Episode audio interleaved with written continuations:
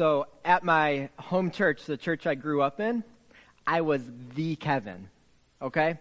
Only one there. Only Kevin there for at least 16 years. And then, when I was 16, our church staff hired another man, and his name was Kevin. I couldn't believe it.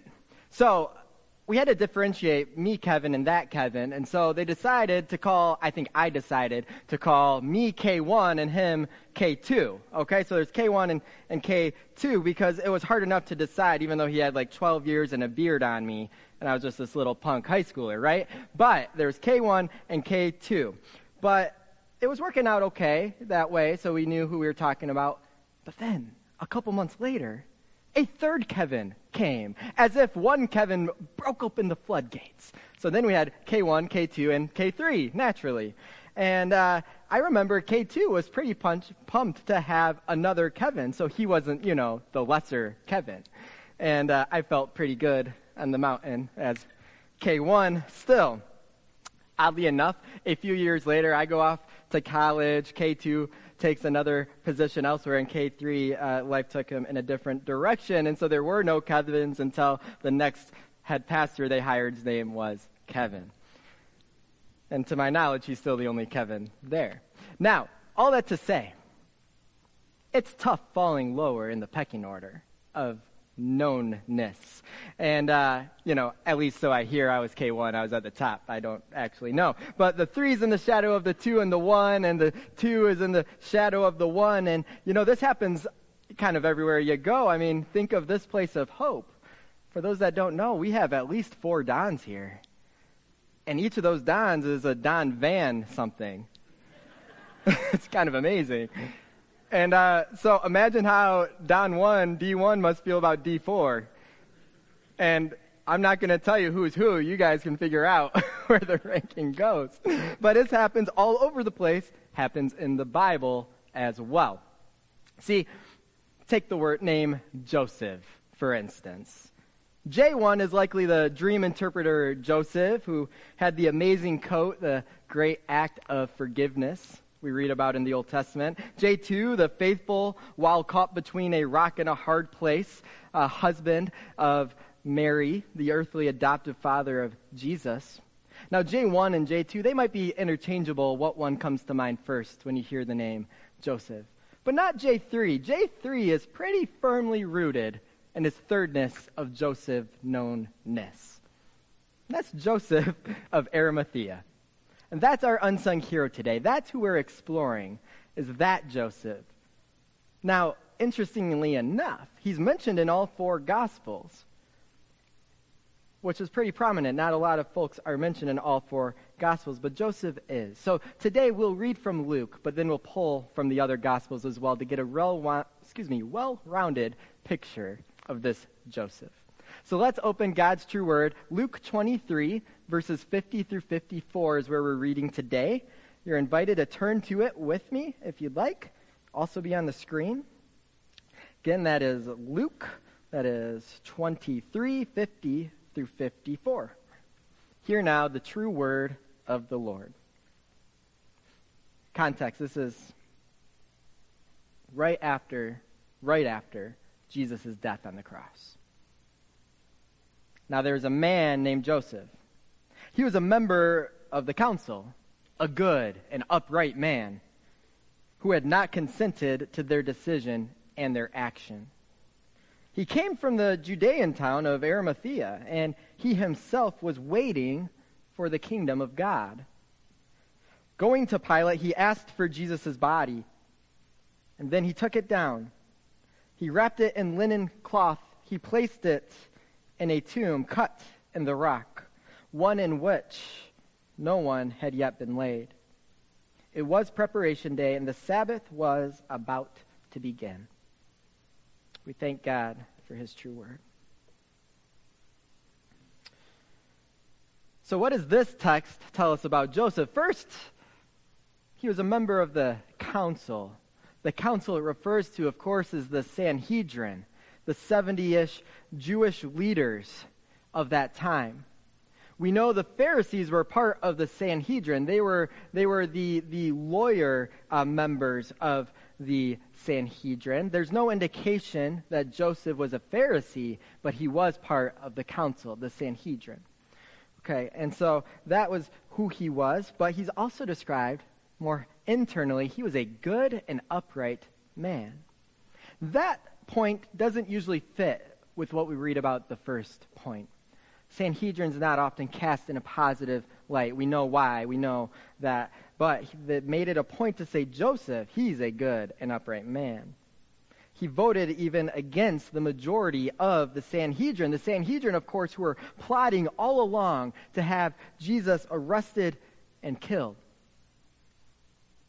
Imagine the nonstop political maneuverings that were occurring in that council. And yet Joseph stood his ground and he voted against the action of the majority. He was from Arimathea. We have no idea where that is. Scholars place it in a couple possible towns, uh, but we really, this is the only reference to Arimathea we have is in the Gospels. And, and, and each one mentions he's from Arimathea. Uh, all we know is it's a Judean town from which Joseph is from. And then he was waiting for the kingdom of God. He was good and he was faithful. He believed the teachings of God. He sought to live them out and to wait for God's own timing. I used to have a hard time with this idea of waiting on the Lord or waiting for the kingdom of God. I'm like, waiting, it feels so passive. But, but when you really consider it in context, passive is a part of it, sort of, but it's more of a trusting posture. It's I'm trusting that God will act as God will act when he believes it's right to act. And even how he acts, I will trust to him. So, so waiting is more of a posture of trust than of being passive. Now, that's what Luke tells us about Joseph, but let's get a fuller picture. What do the other Gospels say? Now, there's a lot of overlap, so I won't mention the overlaps, but I'll mention the new things we learn. I have the passages up here for you to look at for further study. You can jot those down so you can read them yourselves. But this is what we glean from Matthew. First, that he was wealthy. He had a lot of wealth. A wealthy man. What else? He had become a disciple of Jesus. This is amazing. The plot thickens, right? He's a member of the Sanhedrin, but he's also a disciple of Jesus. The very people the Sanhedrin are plotting to arrest and to discredit and to kill, he's coming to believe. And he came to believe. The tomb that Joseph places Jesus' body in was his own tomb, a new tomb. Tombs were not inexpensive. He had wealth, and this shows his wealth. What else does it show? It shows that Joseph was responsible. He had likely gotten this tomb in preparation for his own passing at some point in time.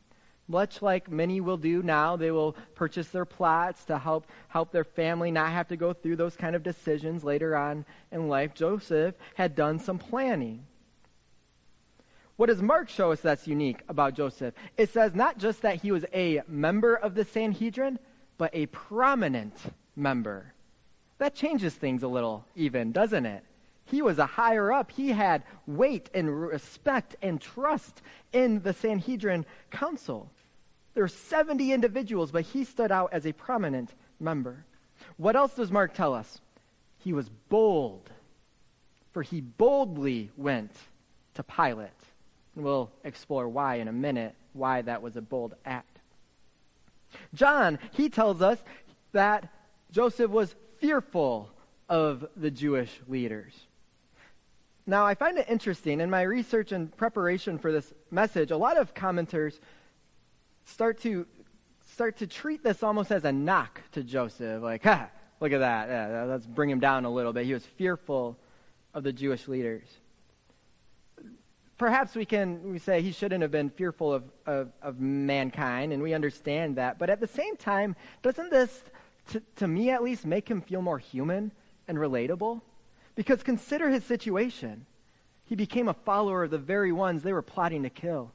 He, he was hearing all of their plans for what they were going to do to him and the people who followed him and trusted him. I would be afraid of them too. Okay? That's a very human response. It's a cause for fear. What else does John teach us? He did not act alone. John alone tells us that Nicodemus was with him. This is interesting because Nicodemus is the only other named secret disciple of the Sanhedrin that we get. We know he visited Jesus in the night earlier on, and, and here Nicodemus, he's alongside him. In fact, I, I almost feel bad. I've made him even more of an unsung hero because I'm not really talking about him. But he's really along for the ride this whole time, okay? So Joseph is with Nicodemus. He was another faithful member of the council. And so, what we start to see here is what makes Joseph of Arimathea a hero. It's not just the heroic things he does, it's the heroic state of his heart. And here are some of those traits of him. The boldness of Joseph was mentioned requesting Jesus' body was indeed incredibly bold. It was bold because it would inevitably identify Joseph with Jesus and his followers. Being a prominent member of the council, making this request would have serious consequences. You see, he risked his reputation, his position, his status, even his life by doing so. Do you remember the bloodlust of the council and the crowd? When the shouts of crucify him rang out? Yeah, that's what he was facing. It was so strong, that wave of hatred for Jesus, that even Peter, even with the warning, still denied him three times. And yet Joseph, in boldness, went to Peter or excuse me, Pilate. He was fearful of the Jewish leaders until he wasn't anymore. Until it was time for him to act, until it was time for him to step up at the very time all the other disciples had fled. Not only that, but usually only a relative or a close friend would request the body in a situation such as this.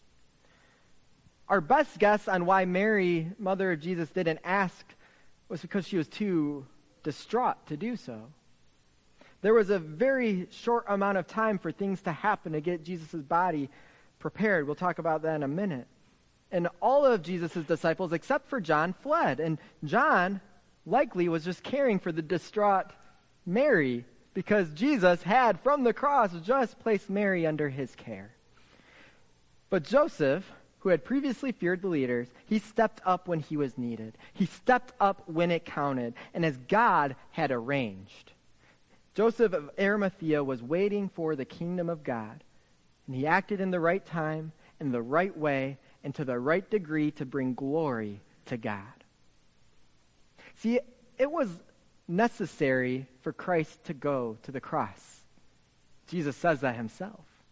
He even has his heartfelt prayer of, if there's any other way, may it be so. But not my will, but yours. And it was the only way. That cup was not taken from him. It was necessary for Christ to go to the cross, meaning it was necessary that Joseph vote against but not stand in the way of the Sanhedrin. And as Christ had no property, no home, no estate to pay for his grave, the King of Kings was destined to be buried in a communal grave of thieves, of criminals, of lawbreakers, of sinners. But Joseph had the means, and even more so, the heart and the courage to go in the face of those he previously feared to give the king a proper burial. And having done so, the prophecy of Isaiah 53, verse 9, was fulfilled, which says, he had done no wrong, that's Jesus. He had never deceived anyone. But he was buried like a criminal. He was put in a rich man's grave. Contradictory statements, but a prophecy proven true. Just one of many from the Old Testament. A prophecy that would have made people wonder how would a criminal be buried in a rich man's grave? Joseph knew the Old Testament. I wonder if as he approached Pilate, if this verse rang in his mind and things started to solidify and steel his courage for the action he would take? I don't know, but I wonder. Now, we all have, meaning us, we all have a part to play in our own way, in God's own timing. We all have a certain position. We all have influence. We all have resources that are to be used all to the glory and the service of God. Joseph, he was a secret disciple until he wasn't. Is there some area of your life where you've been a secret disciple? And perhaps God is calling you out to no longer be in secret. Take that to the Lord in prayer and seek His wisdom and His guidance around that question. Joseph was willing to put aside his comfort, his protection, to cast aside even his reputation, his status, to do what was right, and as God called him. He spoke against, he stepped up and out. He gave generous without fears of the powers that be. So, how might God be positioning you, calling you to step up, to step out in faith through the fear to give God glory? God longs to use you as he used his servant Joseph. See, God used Joseph's position to see his plan fulfilled. And it wasn't just his wealth, but he had an untarnished and prominent enough position within the council that Pilate granted him Jesus' body. You see, Pilate was not going to just give the body of Jesus to anyone because they had already heard that, that Jesus had said some things about maybe coming back. And they were fearful of Jesus coming back. And though they didn't believe him to be the Messiah, they did position guards outside his grave because they thought the disciples were going to steal his body away because they wanted that to be the proof that, you see, Jesus is back. He, he rose.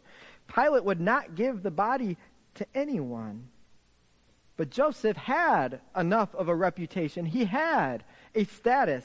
He had the position that Pilate could trust him with Jesus' body.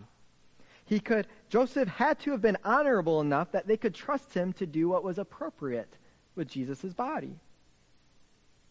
You see, God will use your position to see his plans fulfilled too.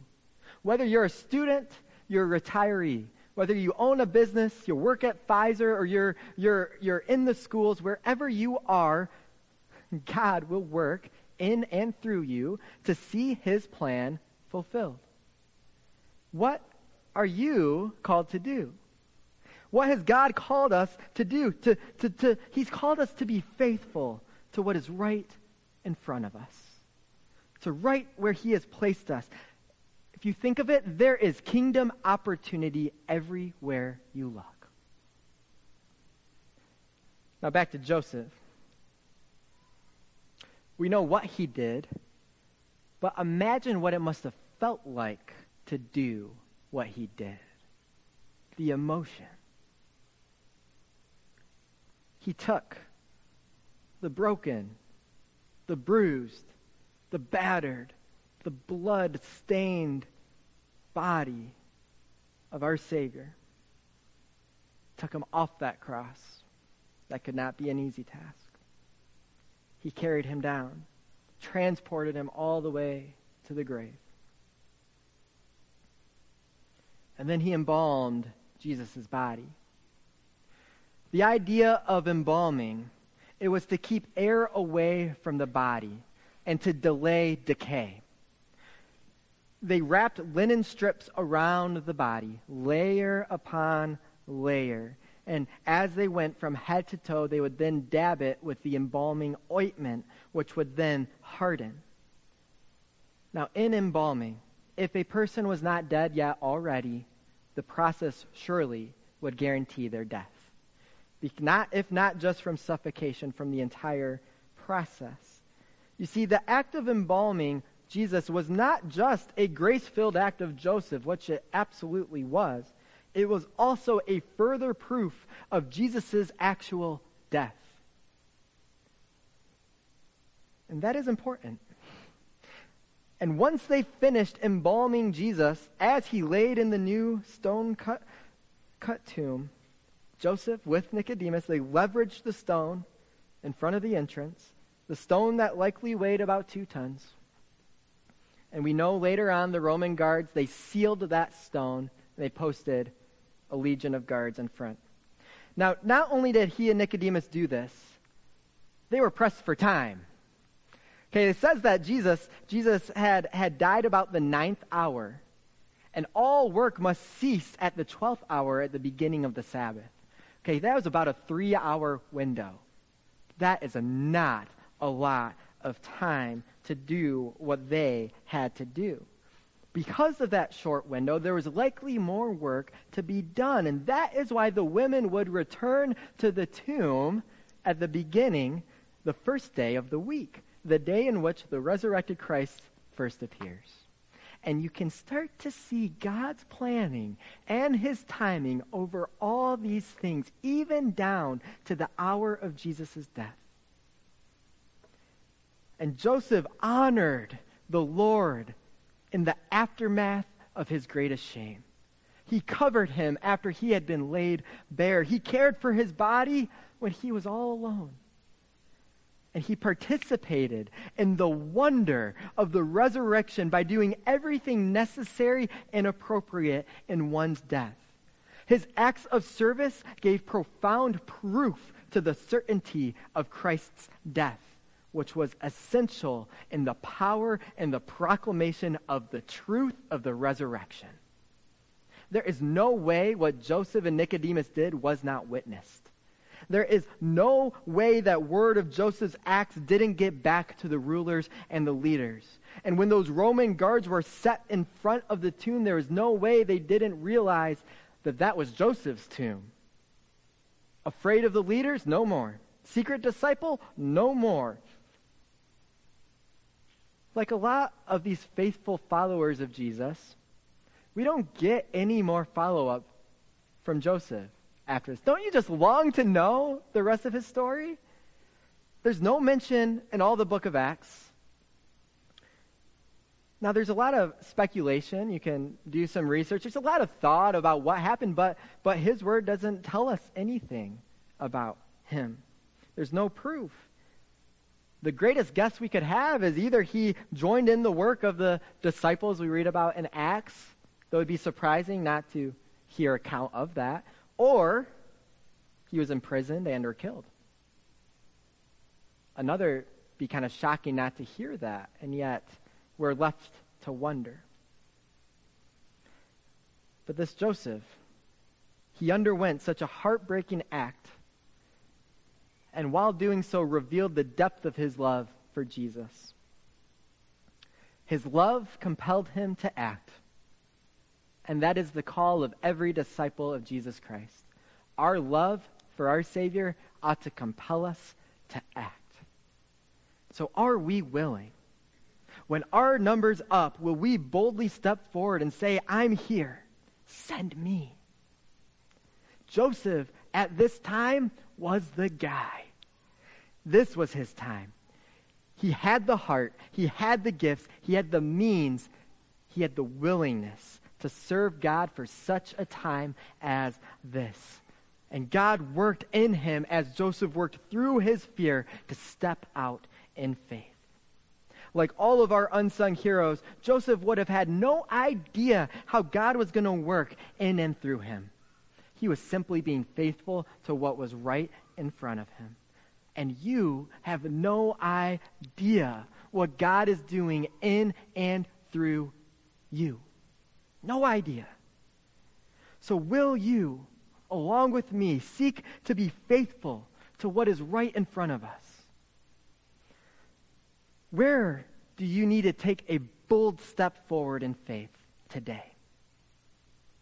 And where do you need to stop worrying about what others may think and seek to please on, the only one who is sitting on the throne. May our love for the author of love compel us to act. Don't follow the crowd, follow Jesus. and trust in His timing. That's what our Savior asks of us. That's what makes normal, everyday folks like you and me heroic. Because when we act on faith, we no longer act on our own power, but on the power of the one who conquered death. People are heroic not really because of what they do, but what God does through them. May we all here today be willing and ready vessels for the Lord to do his kingdom work. Amen. Will you pray with me? Lord God, we give you thanks. Give you thanks for your servant Joseph, for Nicodemus, for all the faithful followers that we don't even know their names. For each of us here, God, for the faithful ways we follow you, the days we are spurred on in boldness to step toward you and to serve you. God, we long to be your humble servants. We long to be in a position where we are ready and willing to go as you call us, to move as you lead us. And God, as we do so, we recognize it's not our breath in our lungs, but yours. It's not our spirit of will, but your Holy Spirit within us. And it's not our dreams that are fulfilled, but your life altering, kingdom shaking, good and perfect dreams. We thank you that you invite us in to your story of greatness, of redemption, of reconciliation. God, we long to work toward your good so that all the earth might proclaim you as Lord and Savior. Our innermost being longs for your name to be known and worshiped. So, like Joseph, God, may you prepare us, provide for us, equip us, embolden us, and send us as you ordain. May it be so for each of us here today. In Jesus' name, amen. Let's stand.